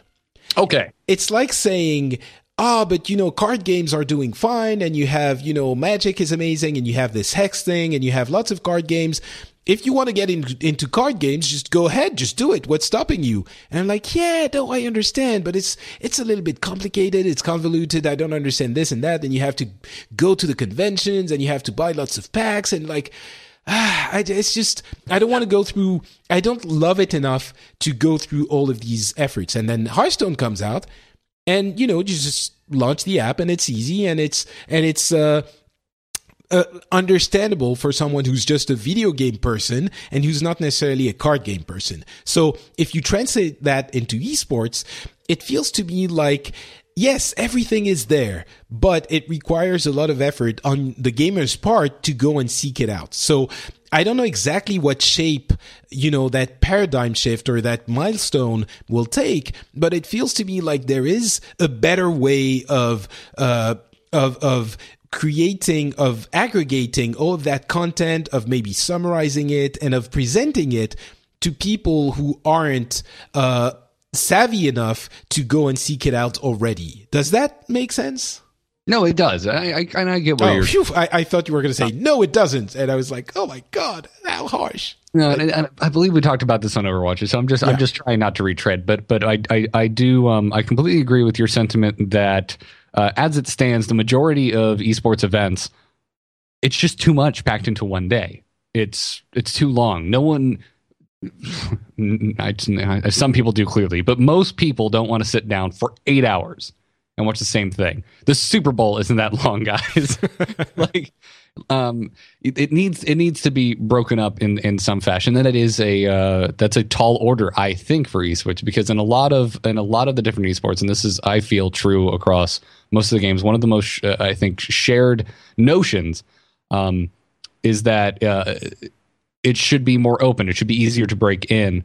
Uh, we should have more open tournaments with large open brackets, uh, which just elongates the process. And if you actually want to show everything, I mean, it, once you get to a certain point, once you get past 32 players, even 32 players, that's that's that's a lot of games to show if you want to see all of that. But a lot of these open tournaments, if you're talking about a 128 person bracket, there's just there's no uh, reasonable way to show all of that.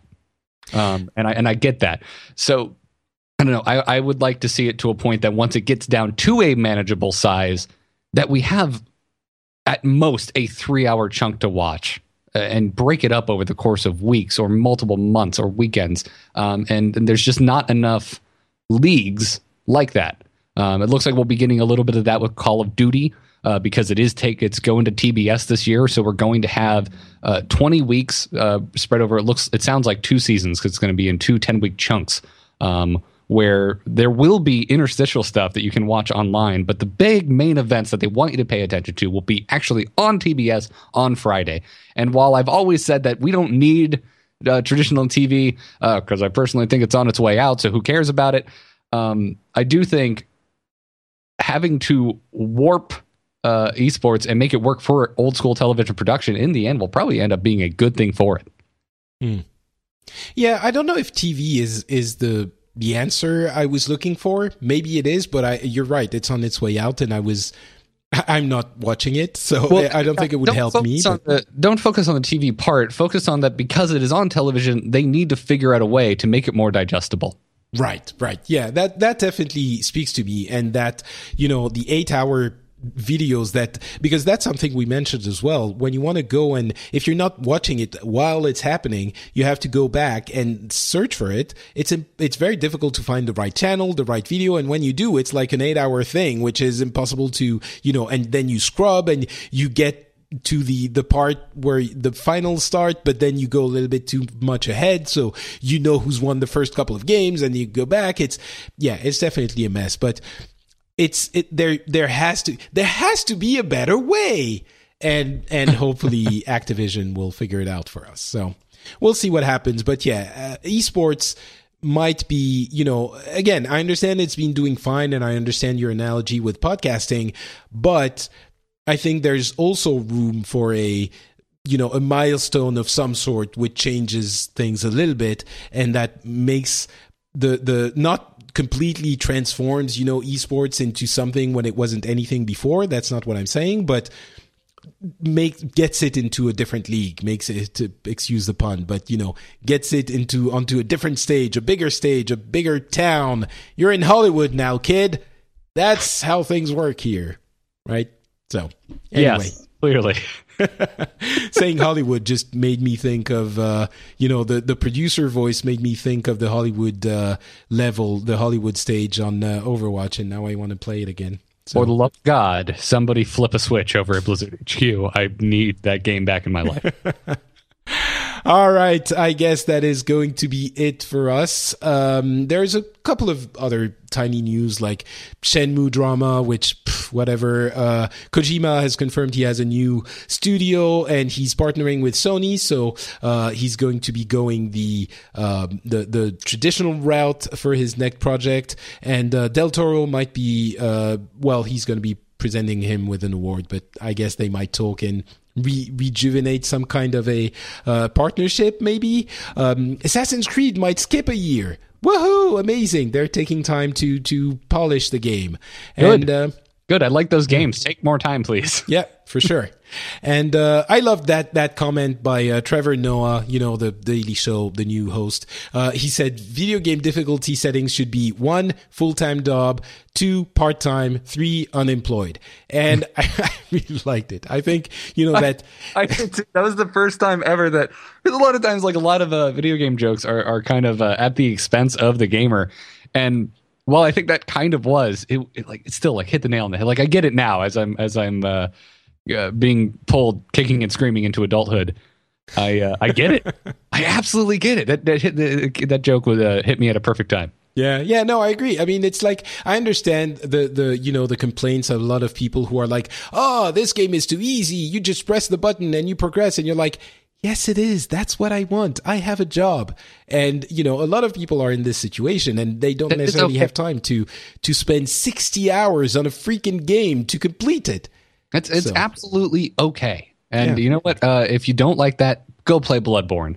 Exactly. No. It's, it's fine. You, there are games for different kinds of people.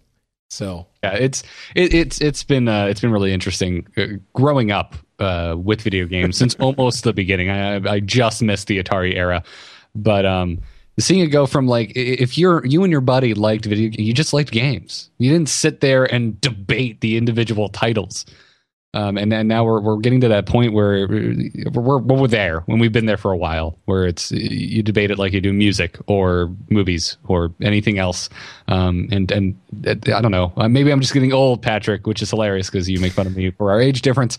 But uh, can't everyone just like what they? You know, you like Nickelback, okay. While I think they're objectively one of the worst things that ever happened to music, whatever, man. Turn it up to eleven and and and give me the finger. Like if you like it, you like it. Play it, listen to it, watch it. I don't care.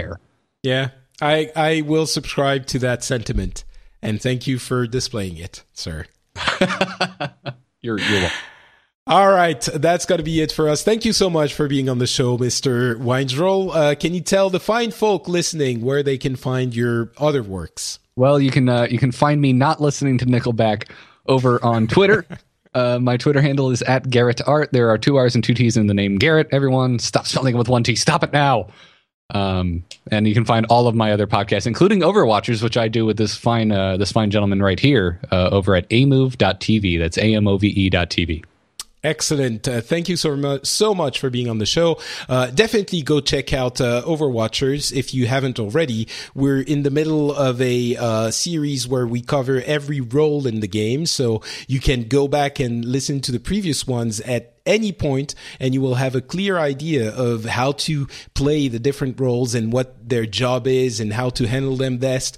Uh, I think that's a really valuable uh, you know a valuable resource if you're going to be getting into the game when the beta comes back so keep that in mind uh, if you get into the beta when it's back possibly in a couple of weeks possibly I, I hope so. People should also listen to that if you want to hear Patrick uh, talk about the distinction between friends and people on your team. oh my god. I'm never going to live this down. That was one of my my favorite uh, things that you decided to go to bat for. it was a joke. I know, I know, but you know it's gonna have you ever watched friends? Uh, actually, no, not really, not on purpose. oh my god. So you don't know the we were on a break thing No, okay the, the Nope. slightly older people re- will remember that and uh, It's that's my thing. I just never had any interest. I've seen almost every episode of Seinfeld. I've seen plenty of Frasier. okay Just well not Friends. Never did it for me. Okay, so I'm just I'm just saying, you know, "But it was a joke, like Ross says to Rachel, Ah, and what- you know, I I you're Rachel in that scenario, but it doesn't, you know, it doesn't. Hey. Anyway, uh, for me, it's not Patrick on Twitter. Uh, you can go check me out on Twitter and on Facebook, also not Patrick, and you can find my shows at FrenchSpin.com. Uh, you'll find this show, Pixels. You can comment and uh, let us know what you thought of the episode, and you will find the Phileas Club, which is also uh, a show you might enjoy, even though you think you might not. So go check it out without any, uh, you know, pre pre-made preconceptions, and uh, you might enjoy it. So go ahead. And uh, thank you very much for listening. We'll be back hopefully in a couple of weeks. I'm I will be like surrounded by boxes because I'm moving to to see through people land, as Scott Johnson puts it. But I, I'm hoping I can I can make the show anyway. So we'll see what happens then. But uh, hopefully I can I can do it. Can I nerd out about uh, some breaking news about video games? Ah, please Sure. do. Just breaking news. Apparently, Pokemon Blue and Red are getting a redone version for the Nintendo 3DS and uh, bundled branded 3DSs. Holy shit! I'm going to buy this the first second I can. And you're gonna play it for ten minutes and realize how terrible it is and never pick it up again. uh, how much are we allowed to curse? as much as you want. I'm just not a Pokemon person. You know, it was, i- i- it's, it's again, one of those generational thing. I was too old to be interested in, in a thing that was, you know, ostensibly for, for kids and too young to actually care about it as a, a fully realized adult who was interested in, in Nintendo toysy things. So Mm, well, uh, those, that's my fault. That is entirely on me, Garrett. I, I, agree. crafted, uh, I crafted friendships over Pokemon that last till this day. So I uh, I love Pokemon Red and Blue, and just bring it on, man. I've been I've been wanting this forever. No, but I I, under, I completely understand. You know, I have this on on other games. Uh, it, it's just I wasn't the right age when it came out, so it doesn't carry all of that meaning for me. I just I never played it. I didn't exchange Pokemons with friends. I never did that. So for me, it's just this weird little RPG with Pikachu jumping at you and you know being cute.